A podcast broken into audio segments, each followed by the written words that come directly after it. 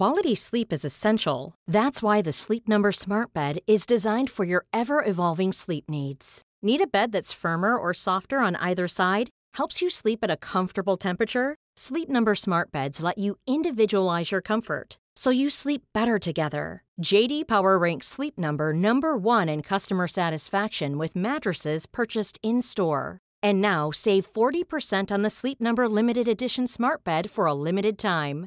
For JD Power 2023 award information, visit jdpower.com/awards. Only at Sleep Number stores or sleepnumber.com. Cool fact a crocodile can't stick out its tongue. Also, you can get health insurance for a month or just under a year in some states. United Healthcare short term insurance plans, underwritten by Golden Rule Insurance Company, offer flexible, budget friendly coverage for you. Learn more at uh1.com. Mary redeemed a $50,000 cash prize playing Chumba Casino this year. I was only playing for fun, so winning this was a dream come true. Chumba Casino is America's number one social casino experience. It's serious fun. With over 80 casino style games to choose from, you too could win life changing amounts of cash. Be like Mary. Log on to chumbacasino.com and give them a whirl. That's chumbacasino.com. No purchase necessary, void or prohibited by law. 18 plus. Terms and conditions apply. See website for details. The voice in the preceding commercial was not the actual voice of a winner. Salute e salve e benvenuti alla storia d'Italia. Ormai sono passati quasi due mesi dall'uscita di Per un pugno di barbari e sono ancora emozionato al pensiero di vedere il mio libro sugli scaffali di una libreria. Se non l'avete ancora comprato, beh, perché non passare in libreria? È il miglior incentivo per convincere il mio editore a commissionarne altri. Consigliatelo ai vostri amici, recensitelo online. Poi vi assicuro è una lettura leggera, sono appena 500 pagine, si presta benissimo ad essere un bel regalo estivo per i vostri amici che amano la lettura sotto l'ombrellone. Parlando di ombrellone, mi sono arrivati molti complimenti per i teli da mare di Storia d'Italia e di Belisario. Diversi lo hanno già comprato. Per acquistare questo, come altri prodotti, vi invito ad andare sul mio sito nella sezione Store. Oggi non ringrazio tutti i Patreon. Per ragioni logistiche sono costretto a preregistrare questo episodio. Voglio però ringraziare il patron speciale dell'episodio, che è Jacopo De Amicis, uno dei primissimi, dal lontano settembre 2018. Jacopo è un po' un bastian contrario, perché ha deciso di donare un ammontare diverso dai quattro livelli a disposizione. Grazie Jacopo per il tuo aiuto, è sempre ricevuto con immensa gratitudine. Se anche voi volete diventare Patreon, sappiate che avrete accesso ad un episodio premium, alla citazione nel podcast, alla possibilità di ascoltare gli episodi in anteprima e comunque sempre senza pubblicità. Per diventare Patreon andate su www.patreon.com slash italiastoria.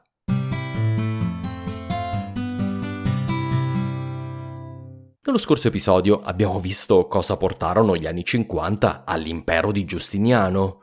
Nel complesso si trattò di un decennio certamente migliore del precedente, i disastrosi anni 40. La guerra d'Italia fu vinta, la guerra persiana portata ad una seppur costosa fine per l'impero. Eppure, sotto l'apparente trionfo, si notano grossi problemi. La peste ormai torna regolarmente a falcidiare la popolazione e, con essa le entrate del fisco.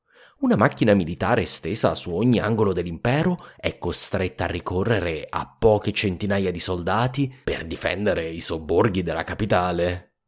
In questo episodio finalmente porremo termine all'epopea di Giustiniano. Spero di essere stato di parola. Nell'episodio 59 avevo detto che la sua epoca sarebbe stata una delle grandi storie dell'umanità quasi 40 episodi dopo, spero di averlo dimostrato. Tra guerre, rivolte, pandemie, grandi battaglie e grandi personalità è possibile scrivere fiumi d'inchiostro su questi pochi decenni che segnano un passaggio fondamentale tra un prima e un dopo. Mentre entra nei suoi ultimi anni al potere, Giustiniano sente il peso degli infiniti anni sul trono i lustri passati da solo sembrano confondersi in un'unica grigia esistenza, senza l'amore della sua vita al suo fianco, Teodora, la consorte donatagli dal cielo, nelle sue stesse parole. Forse Giustiniano è vissuto troppo a lungo, ma può almeno gloriarsi dei suoi successi. Roma, Ravenna e Cartagine sono state riconquistate. Nessun imperatore romano, dopo Teodosio, ha mai dominato su più territori di lui. Resta da decidere un ultimo dettaglio. Chi sarà il successore?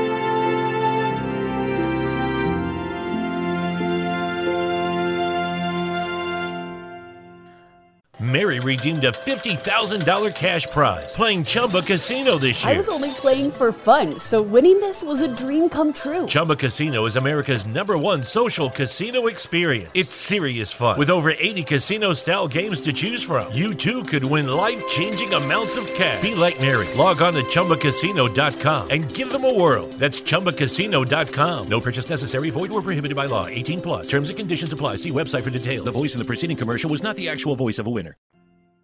Abbiamo lasciato la storia dell'impero d'Oriente al 562, con la conquista del Veneto franco e la firma della pace con i persiani. Giustiniano aveva raggiunto il suo obiettivo e l'impero era per la prima volta in pace dai tempi del suo predecessore Giustino I. Proprio quell'anno, però, scoppiarono nuovamente dei tumulti in città tra verdi e blu, che devono aver ricordato Nica all'anziano imperatore. Le fazioni iniziarono a combattersi nell'ippodromo. Quando Giustiniano vide la cosa, inviò il comandante della guardia, il Comes Excubitorum, a separarli. Ma i blu attaccarono i verdi con ancor più violenza del solito, cantando una canzone da stadio. Brucia lì, brucia qui, brucia i verdi ogni dì. Per vendicarsi, i verdi, all'uscita dell'ippodromo, si recarono al quartier generale dei blu e iniziarono a lapidare chi trovarono nell'edificio al suono di Arrogo, arrogo, contro i blu dai sfogo. I canti delle fazioni sono stati liberamente tradotti dal greco dal vostro podcaster qui presente. L'imperatore aveva però appreso la lezione di Nica e se la prese solo con la fazione a lui avversa, i verdi, in modo da mantenere l'alleanza con i blu. I principali fomentatori furono puniti e quando le famiglie dei verdi provarono a protestare, furono disperse a forza di bastonate. Nel novembre del 562 ci fu un'ennesima congiura per rimuovere Giustiniano, questa volta organizzata da un banchiere, un compositore di musica e un burocrate. L'improbabile terzetto aveva organizzato di uccidere Giustiniano nella sala dei Triclini, durante una cena, ma furono scoperti quando provarono ad allargare la congiura. Il banchiere si suicidò di fronte a Giustiniano, mentre il musicista cantò i nomi dei congiurati di fronte al procuratore Procopios. Nessuno, che io sappia, ha mai sostenuto che fosse il nostro Procopio, ma non è impossibile. Sta di fatto che fu fatto il nome di Belisario. Il 5 dicembre Giustiniano invitò il suo concistorio in riunione e fece leggere la lista degli accusati, al che Belisario si alzò indignato, ma fu privato dall'imperatore delle sue guardie del corpo e messo agli arresti domiciliari. Ancora una volta però l'imperatore si dimostrò alla fine fedele al suo vecchio amico. Nel luglio del 563 Belisario fu sollevato da qualunque colpa e ristabilito nelle sue proprietà. Durante l'estate del 562 ci fu anche un'ennesima rivolta in Africa. Il nostro Cuzinas, capo dei Mauri della Numidia, si ribellò contro i Romani, ma l'invio di un esercito imperiale mise rapidamente fine alla rivolta. Quell'anno inoltre giunsero terribili notizie dagli Avari. Questi, dopo essersi assicurati una regolare sovvenzione dall'impero, si gettarono all'attacco degli altri popoli della steppa ucraina. In rapida successione sconfissero gli Utiguri, i Cutriguri e gli Anti, una delle due confederazioni di Slavi. A questo punto si affacciarono sulla frontiera danubiana e qui incontrarono Giustino, figlio di Germano. Giustiniano aveva trasferito il suo miglior generale dall'ormai quieto fronte della Lazica per sorvegliare l'area danubiana, con il compito di evitare una nuova invasione come quella di pochi anni prima. Giustino era già stato in contatto con gli Avari quando questi si erano affacciati nella regione nord caucasica.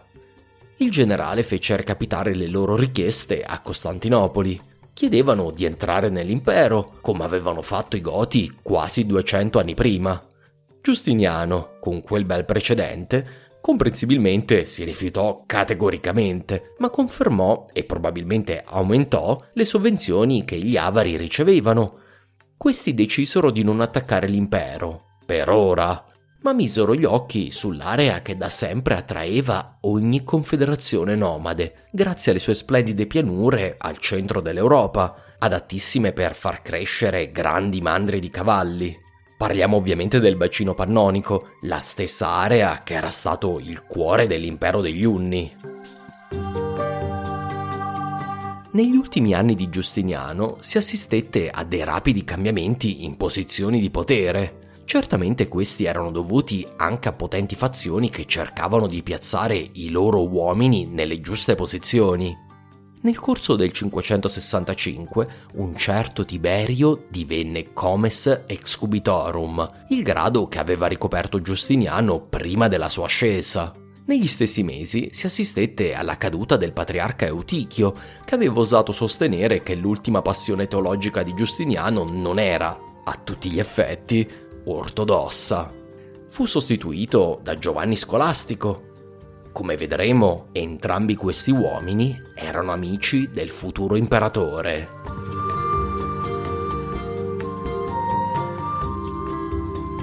Così siamo arrivati all'ultimo atto dell'età di Giustiniano.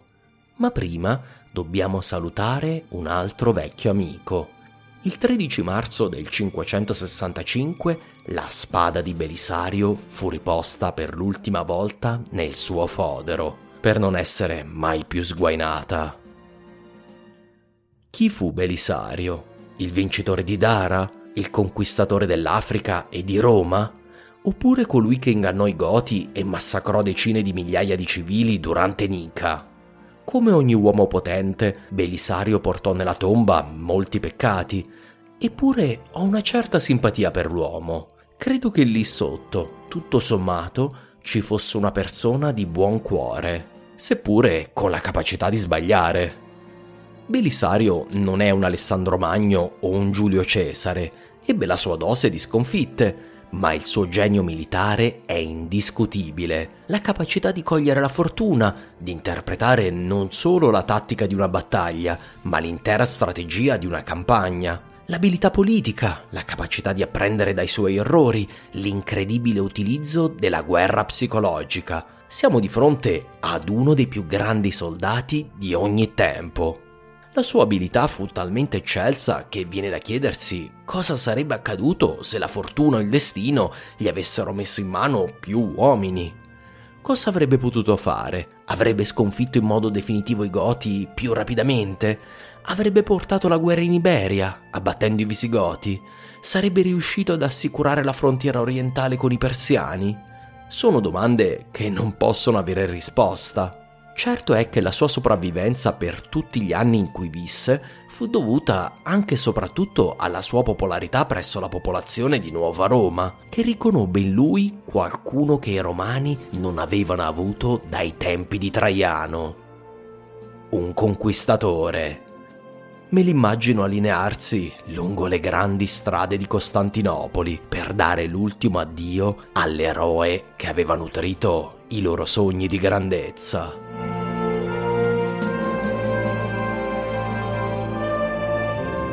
Quasi a volerlo accompagnare nel mondo dell'aldilà, pochi mesi dopo, il 14 novembre del 565, il suo imperatore lo seguì nel suo ultimo viaggio l'uomo che direttamente o indirettamente aveva retto i destini del mondo romano per quasi mezzo secolo, chiuse per l'ultima volta gli occhi. Alla fine era sopravvissuto quasi a tutti, alla sua straordinaria consorte Teodora, al suo grande generale Belisario, al suo spietato burocrate Giovanni il Cappadoce, al suo brillante giureconsulto Triboniano, alla sua misteriosa spia e diplomatico Pietro il Patrizio, perfino al grande storico del suo tempo, Procopio, che certamente non avrebbe mancato di registrare la sua morte nelle storie segrete se lui fosse vissuto abbastanza a lungo. Dei grandi della sua corte, solo Narsete era ancora vivo, l'ultimo membro della banda di Giustiniano che l'imperatore aveva scatenato sul mondo romano per plasmarlo al suo volere.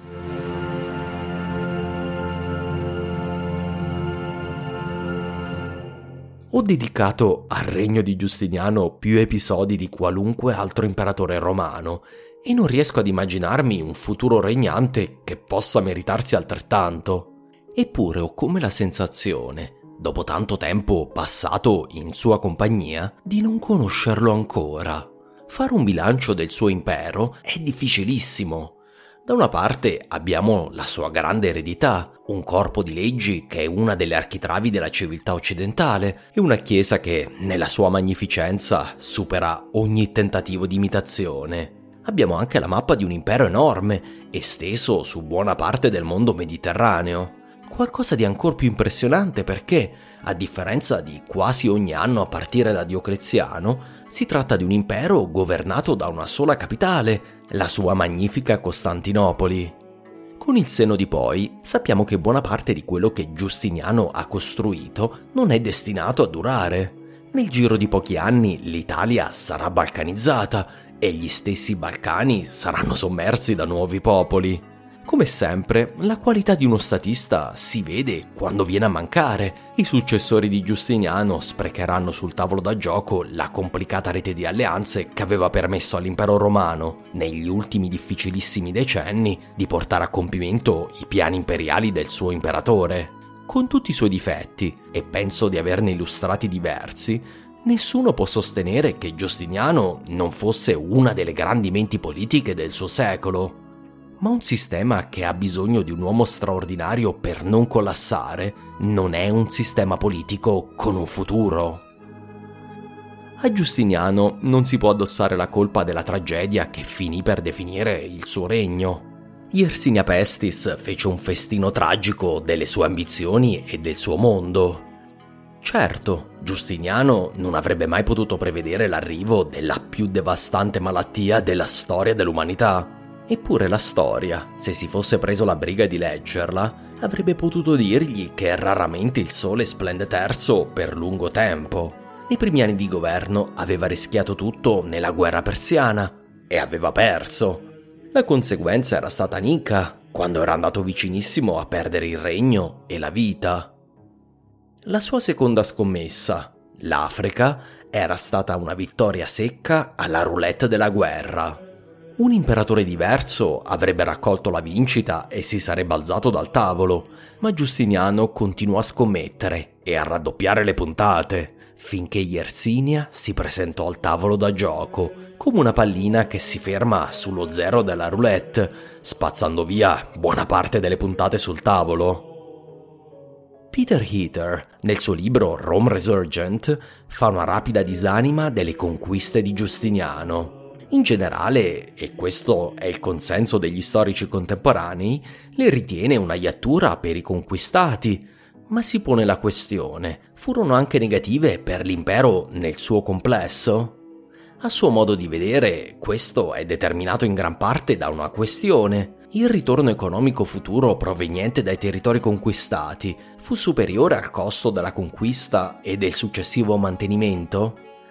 È un metro spietato e ragionieristico, ma in un certo senso è così che oggi sono giudicati nelle aziende i progetti, in base a quello che in termini tecnici si chiama il cash flow futuro. Se accettiamo queste basi di ragionamento, e non sono convinto del tutto, si può dire che le conquiste dell'Africa e della Sicilia si sono ripagate nel tempo, visto che queste dureranno fino alla fine del VII e all'inizio del IX secolo e si trattò di regioni che diedero un avanzo fiscale positivo all'impero. Diverso il caso dell'Italia e con tutta probabilità della Spagna.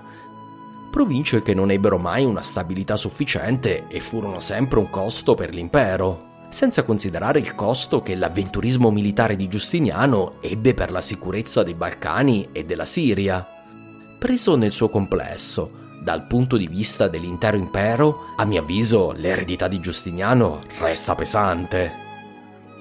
Ma noi siamo italiani e nonostante che ci interessi accademicamente il destino dell'intero impero romano, non possiamo esimerci da valutare Giustiniano anche come sovrano della nostra penisola per l'Italia. Spero di averlo dimostrato oltre ogni ragionevole dubbio, Giustiniano fu un vero disastro e una iattura. Come detto, di gran lunga la peggiore invasione barbarica subita dall'Italia fu quella operata dall'impero romano. Inviare Belisario con un esercito tascabile contro l'Italia imperiale di Teodorico fu un azzardo imperdonabile.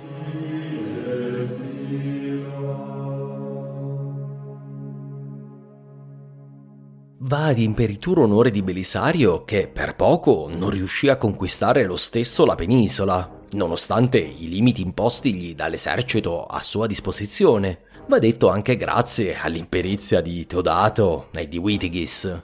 L'Italia con la guerra perse la sua indipendenza, la classe dirigente coliava i meccanismi di governo, la cultura, la sua stessa centralità economica nel mondo mediterraneo e nell'assetto politico dell'Occidente. Giustiniano non si limitò a distruggere lo stato erede dell'impero romano d'Occidente, ma svilì anche il ruolo dell'altra grande istituzione italiana, il papato, uscito completamente asservito a Costantinopoli dopo la tragica parabola di Vigilio. L'Italia, prima di Giustiniano, poteva pensare di contendere ai Franchi il dominio dell'Occidente. Dopo la guerra era solo una periferica provincia devastata dell'impero. Dai tempi dell'ascesa di Roma, quasi mille anni prima, era la prima volta che la potenza in controllo dell'Italia aveva sede altrove, perché anche con Costantino e Teodosio l'Occidente si era in sostanza autogovernato. Avendo considerato tutto questo, mi riempie sempre di stupore vedere tanti italiani inneggiare alla Restauratio Imperi di Giustiniano, un po' come se in una partita di calcio i tifosi locali scambiassero gli ospiti per la loro squadra del cuore.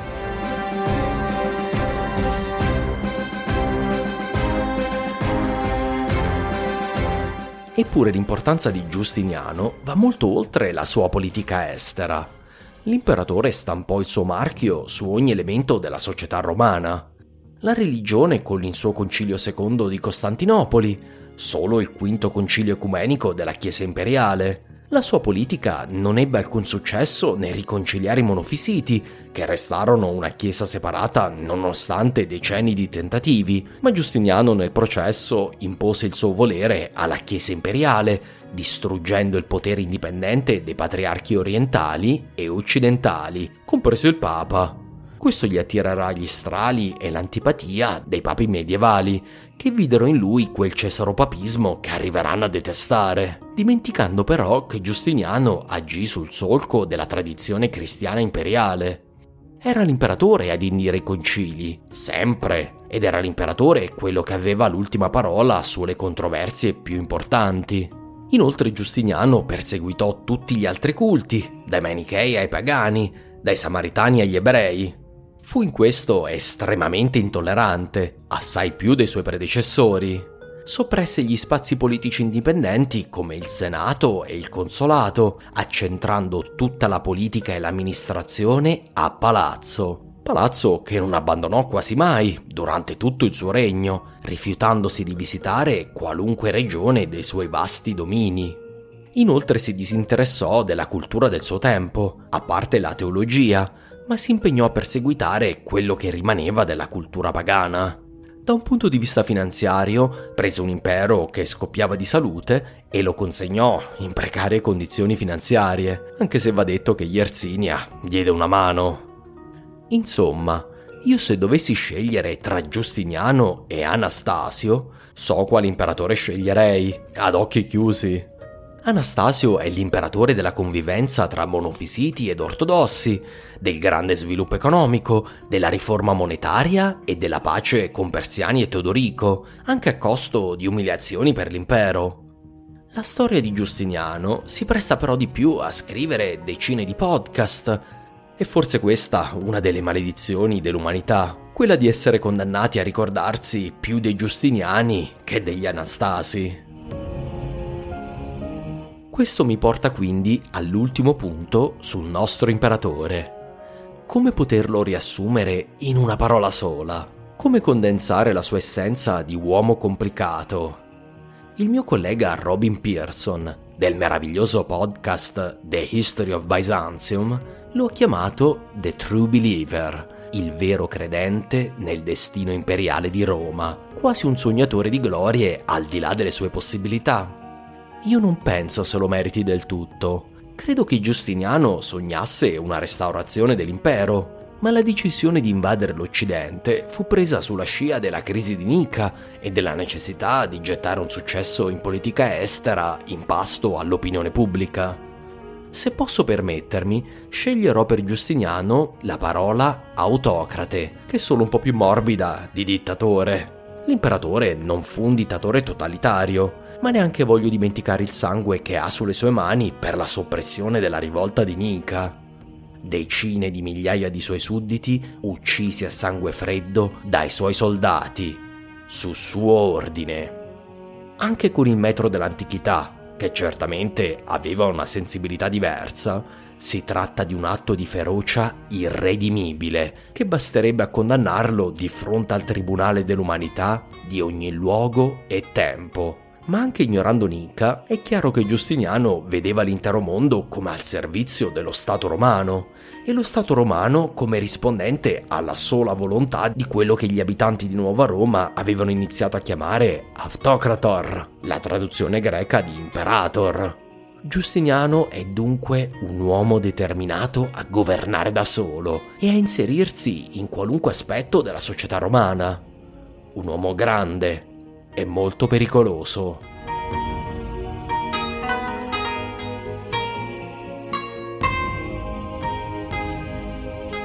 Alla sua morte, incredibilmente l'imperatore non aveva nominato formalmente un erede, questo nonostante l'età avanzata. Giustiniano aveva 83 anni quando morì. O forse la cosa è più facile da spiegare di quanto sembri. Nominare un erede quando si è anziani, equivale a perdere rapidamente potere, perché le forze del palazzo inizieranno a prestare molta più attenzione all'erede, che li dominerà potenzialmente a lungo, rispetto all'anziano Augusto, che ancora siede formalmente sul trono. Giustiniano lo sapeva e, da vero tossicodipendente del potere, scelse di non nominare nessuno, confidando forse di poterlo fare sul letto di morte. Ma l'occasione non ci fu. Un erede apparente c'era però. Giustino, figlio di Germano. Forse ricorderete Germano, era il cugino di Giustiniano che era morto prima di invadere l'Italia. Se questi nomi vi confondono, ho realizzato una genealogia della dinastia Giustinianea sul mio sito. Giustino era un comandante stimato, si era comportato splendidamente nella guerra in Lazica e aveva combattuto nei Balcani contro gli slavi e i nomadi della steppa, al fianco di suo fratello Giustiniano. Sì, un altro Giustiniano. Alla morte di Giustiniano, l'imperatore, non suo fratello, Giustino figlio di Germano fu richiamato nella capitale. Entrò nella sala del trono e qui vi trovò seduto Giustino II il nuovo imperatore dei Romani. Che cosa? Vi chiederete? Perché mentre Giustino, figlio di Germano, combatteva i nemici dell'impero sulle frontiere, c'era un altro Giustino che manovrava a palazzo la burocrazia imperiale. Questo è quello che noi chiamiamo Giustino Curopalate, una carica burocratica del palazzo imperiale. Questo Giustino era un nipote di Giustiniano, figlio di sua sorella Vigilanzia. Ora, non so se la mente politica delle macchinazioni di cui parleremo fosse davvero Giustino Curopalate, che come vedremo non era proprio un mago della diplomazia. Sospetto che molto del merito vada alla ben più abile moglie Sofia. Sofia era la figlia di una delle sorelle di Teodora. In questa coppia dunque si riunisce poeticamente la coppia di Giustiniano e Teodora, attraverso i figli dei loro fratelli, loro che in vita non ebbero figli.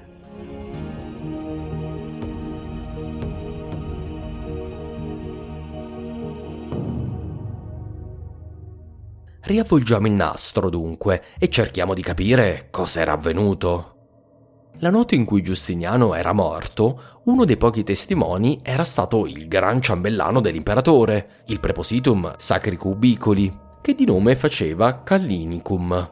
Questi aveva raccolto l'ultimo desiderio dell'imperatore, che per la successione aveva scelto Giustino, il curopalate, non il generale. O almeno questo è quello che al mondo disse Callinicum. Si sa come vanno queste cose. All'alba, dopo una lunga notte di intrighi, l'eunuco Callinicum si era recato a svegliare la futura coppia imperiale, assieme ad un gran numero di dignitari. Assieme a lui c'era il Comes Excubitorum, il già citato Tiberio, un gran amico di Giustino Curopalate. Tiberio aveva già fatto schierare la guardia imperiale, bloccando tutti gli ingressi del palazzo. Sono certo che un gruppo di potere a corte lo aveva messo in quella posizione proprio perché svolgesse questa funzione al momento opportuno. I senatori si riunirono attorno a Giustino e Sofia e li acclamarono Augusto e Augusta. La nostra fonte ufficiale è Corippo, un poeta nordafricano che scrisse sull'ascesa di Giustino un panegirico. Va detto che il panegirico è in latino, cosa che dimostra come questa lingua fosse ancora nota e utilizzata a Costantinopoli. Interessante come Corippo menzioni come sovrani Giustino e Sofia, cosa che la dice lunga sull'importanza della seconda.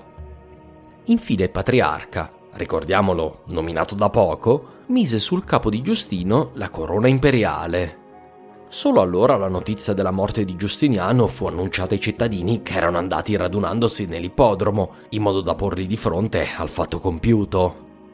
Da tutti questi passaggi si deduce che la principale fazione dietro l'elevazione di Giustino fu la classe senatoriale costantinopolitana, molto ridotta in potere dal regno di Giustiniano e che aveva voluto tenere lontano dalla successione due importanti centri di potere, l'esercito e i demi del popolo.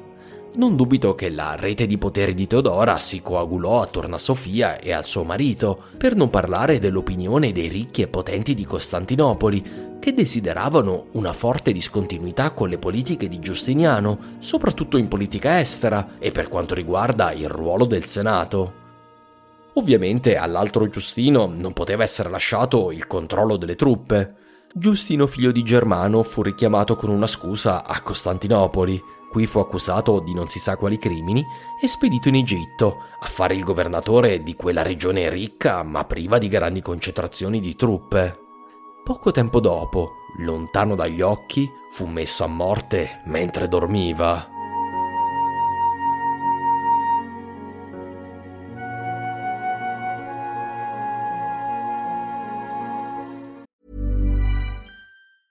If you're struggling to lose weight, you've probably heard about weight loss medications like Wigovi or Zepbound, and you might be wondering if they're right for you.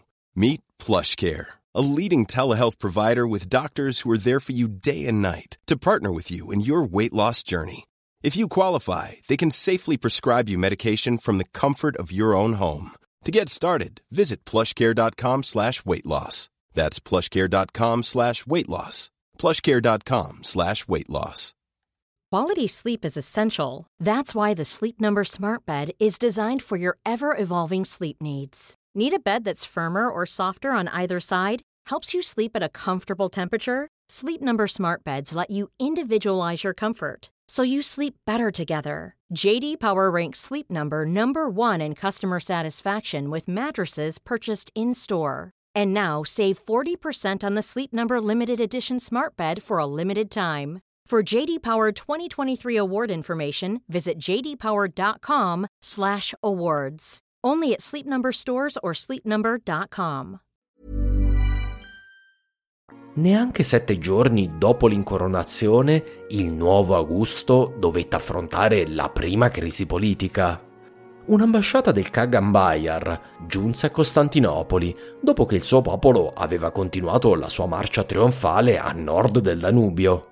Gli avari fecero presente che ormai tutti i nemici dell'impero romano sulla frontiera danubiana erano stati da loro sconfitti. Visto che bel servizio avevano offerto all'impero, il Kagan chiedeva a Giustino II di continuare la politica del suo predecessore, elargendo i doni e le sovvenzioni che gli avari ricevevano dal 558. Ovviamente nel non detto c'era anche una minaccia implicita. Pagateci o saranno guai. L'evento è riportato da Teofane, Menandro e Corippo. Quest'ultimo ci dà la versione più estesa della risposta dell'imperatore. Eccola, perché è epica. Le vostre vanaglorie, gonfiate di parole vuote, smascherano i vostri cuori codardi. La coraggiosa razza degli avari, che voi dite abbia sottomesso dei forti regni, non poté neanche difendere le sue proprie terre e abbandonò la sua casa come dei fuggitivi. Perché? Pensavate che non lo sapessi? Quello che voi credete siano dei grandi attributi, per i soldati romani altro non è che una quotidiana routine. Lo Stato romano non inizia le guerre, ma le porta a termine una volta iniziate. Se i suoi vicini ingrati si rifiutano di servirlo, li avverte prima di schiacciarli il Kagan osa minacciare di portare i suoi stendardi di guerra contro di me se non gli concedo il suo trattato di amicizia. Ma noi diamo quello che vogliamo dare per nostra sola generosità. Mai sei costretti. Se, barbaro, non sai cosa può fare la forza di Roma, studia la storia e vedi cosa i nostri antenati latini hanno fatto. Cosa il nostro padre Giustiniano fece di quei tiranni dei Vandali o dei Goti, o della gioventù dei Franchi e degli Allemanni. Il Kagan crede davvero di spaventarmi e minaccia di attaccarmi? Bene, andate.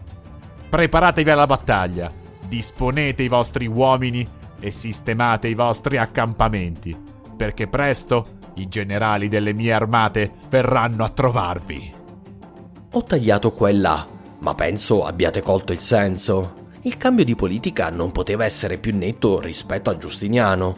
Inizialmente valsa a Giustino il plauso di tutti, incluse le nostre fonti, così fiere di avere finalmente un imperatore che rispettava l'onore di Roma. Bayan, il Kagan degli Avari, non dichiarò immediatamente guerra, ma rifiutò anche il ruolo di stupido barbaro in attesa dell'arrivo dei suoi nemici. C'era un altro modo di far guerra a Roma, senza farlo apertamente il Kagan aveva messo gli occhi sulla terra dei Gepidi, che occupavano la Pannonia tra il dominio dei Longobardi e il suo piccolo impero delle steppe. Gepidi e Longobardi iniziarono a combattersi già nel 565, mentre era ancora vivo Giustiniano. La guerra però per i Gepidi non andò bene e questi decisero di chiedere aiuto al nuovo imperatore. Offrirono a Giustino II di cedere la loro capitale Sirmio in cambio del supporto imperiale. Giustino inviò in loro aiuto un generale che era anche suo genero, un certo Baduario, che varrà la pena ricordare. I Longobardi furono sconfitti dall'alleanza gepido-romana. Fu a questo punto che intervenne Bayan, che sondò le intenzioni dei Longobardi. In poco tempo fu raggiunto un accordo con Alboin, re dei Longobardi, in cambio però di dure condizioni. Per ora non preoccupatevi, Rivedremo presto questi avvenimenti dal punto di vista dei Longobardi. Qui basti dire che l'alleanza tra Longobardi e Avari fu suggelata e rimarrà in vigore per molti anni. I Gepidi furono completamente schiacciati dagli alleati, mentre i Romani ne approfittarono per rioccupare Sirmio, gettando in sostanza gli alleati in pasto ai lupi.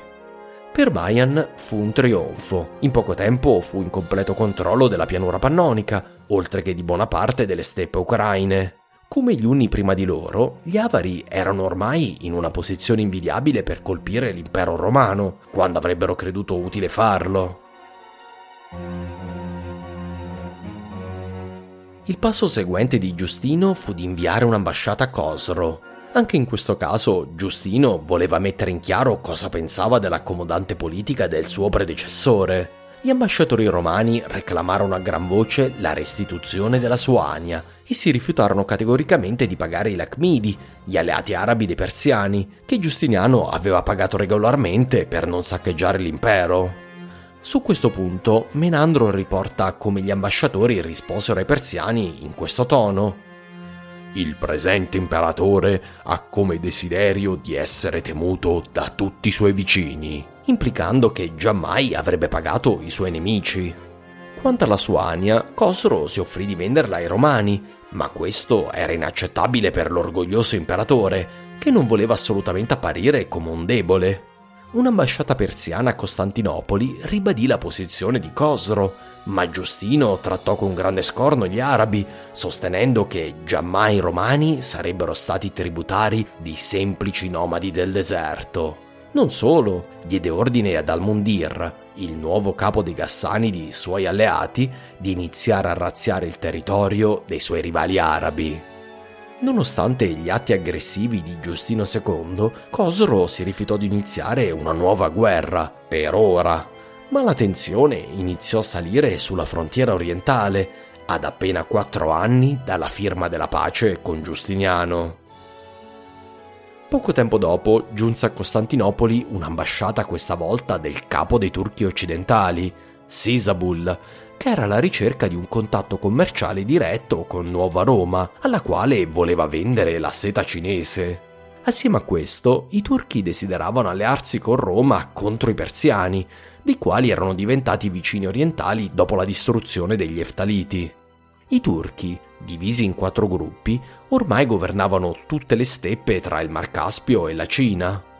Per consolidare l'alleanza, Giustino decise di inviare un messaggero attraverso il Mar Nero, l'attuale Russia meridionale, e il Mar Caspio, verso il cuore dell'impero dei turchi, in modo da stringere un'alleanza. Zabergan, questo è il nome dell'ambasciatore romano, attraversò tutta l'Asia centrale, fino ad arrivare ai Monti Altai, che oggi sono al confine tra Cina, Mongolia e Siberia.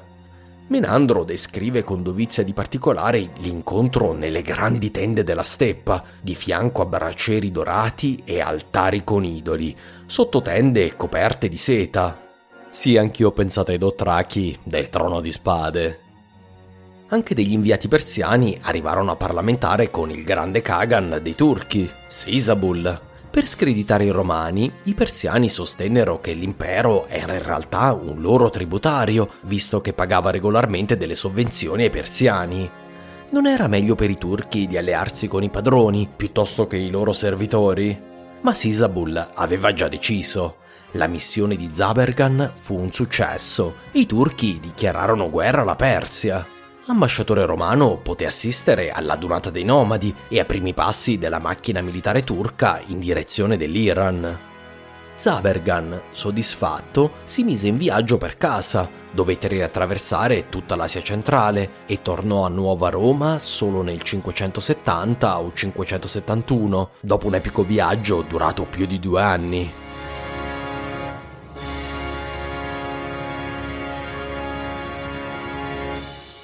Mentre Zabergan era via, Giustino rafforzò anche il rapporto diplomatico con i franchi di Austrasia, ora governati da Sigeber e dalla sua formidabile sposa visigota, Brunilde, di cui avremo modo di parlare. Sigeber era riuscito a vincere gli Avari nel 562, ma nel 566 fu attaccato nuovamente dai nuovi Borg e questa volta fu sconfitto, comprando la pace con i nomadi della Pannonia a suon di tributi. Questo portò ad un riavvicinamento diplomatico tra i Franchi, almeno l'Austrasia, e l'impero. Si andarono quindi formando gli schieramenti diplomatici dei futuri anni di guerra. Innanzitutto la triplice intesa di Franchi, Romani e Turchi, ma dall'altra i loro avversari non dormivano. Alla triplice intesa rispondeva la triplice alleanza di Avari, Longobardi e Persiani, che chiaramente coordinarono le loro iniziative contro i comuni nemici. In particolare, nel 568, gli Avari decisero che ne avevano avuto abbastanza dell'alterigia romana e dichiararono guerra all'impero. Bayan diede ordine ai suoi di attraversare in massa la Sava, il fiume che fungeva da confine tra il suo dominio pannonico e l'impero. gli Avari attaccarono in massa la Dalmazia e saccheggiarono questa provincia a tal punto che interruppero il collegamento stradale tra l'Italia e Nuova Roma, che passava appunto attraverso la valle della Sava. Ma gli Avari non mossero da soli. È assai probabile che Bayan, prima di decidersi al passo colossale di dichiarare guerra all'impero, volle mobilizzare quanti più alleati possibile. E non credo sia quindi un caso che, esattamente nello stesso anno in cui Bayan invase i Balcani, i suoi alleati longobardi attaccarono a loro volta l'impero, anche se a modo loro. Bayan aveva colpito verso sud. Il re dei Longobardi, Alboin, decise invece di colpire verso l'occidente, in direzione di una terra con scarse difese, in preda alla confusione per un avvicendamento al potere, dove la recente rivolta di Sindwald aveva gettato l'intero sistema difensivo orientale nel caos. Una terra del tutto impreparata a difendersi. Il 2 aprile del 568, dunque, i Longobardi uscirono dalla Pannonia e si misero in viaggio verso l'Italia, in un'epica migrazione che avrebbe segnato la storia della penisola. Eppure sento le vostre domande ronzare nelle orecchie. Ma come? Non fu Narseta ad invitarli? Oppure furono fatti entrare in Italia? Cosa si nasconde davvero dietro questa migrazione? Possibile che le cose andarono come le ho appena raccontate? E poi chi erano davvero i Longobardi? Da dove venivano? Erano davvero dei feroci barbari senza alcuna storia di rapporto con il mondo romano? Nel prossimo episodio inizieremo a rispondere a queste domande, una ad una.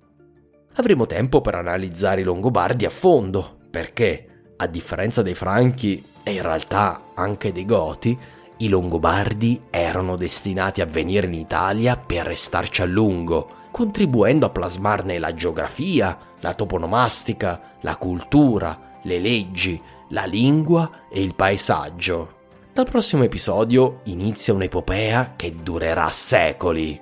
Allacciate le cinture e preparatevi alle montagne russe e a delle barberiche spranghe.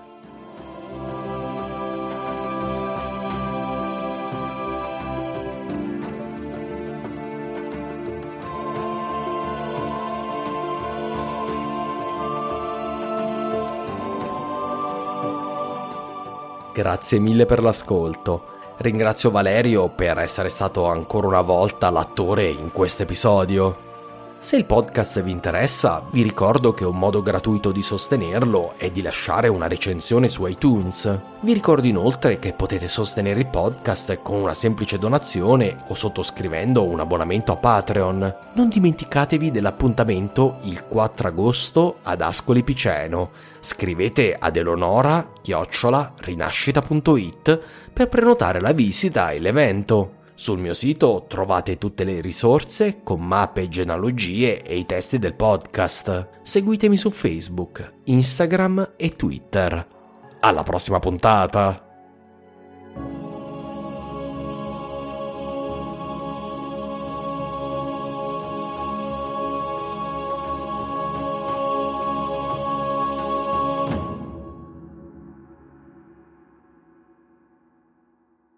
Lucky Land Casino asking people what's the weirdest place you've gotten lucky? Lucky? In line at the deli, I guess? Aha, in my dentist's office. More than once, actually. Do I have to say? Yes, you do. In the car before my kids' PTA meeting. Really? Yes. Excuse me, what's the weirdest place you've gotten lucky? I never win and tell. Well, there you have it. You can get lucky anywhere playing at LuckyLandSlots.com. Play for free right now. Are you feeling lucky? No purchase necessary. Void where prohibited by law. 18 plus. Terms and conditions apply. See website for details. Cool fact a crocodile can't stick out its tongue. Also, you can get health insurance for a month or just under a year in some states. United Healthcare short term insurance plans, underwritten by Golden Rule Insurance Company, offer flexible, budget friendly coverage for you. Learn more at uh1.com. Mom deserves the best, and there's no better place to shop for Mother's Day than Whole Foods Market. They're your destination for unbeatable savings, from premium gifts to show-stopping flowers and irresistible desserts. Start by saving 33% with Prime on all body care and candles. Then get a 15-stem bunch of tulips for just $9.99 each with Prime. Round out Mom's menu with festive rosé, irresistible berry chantilly cake, and more special treats. Come celebrate Mother's Day at Whole Foods Market.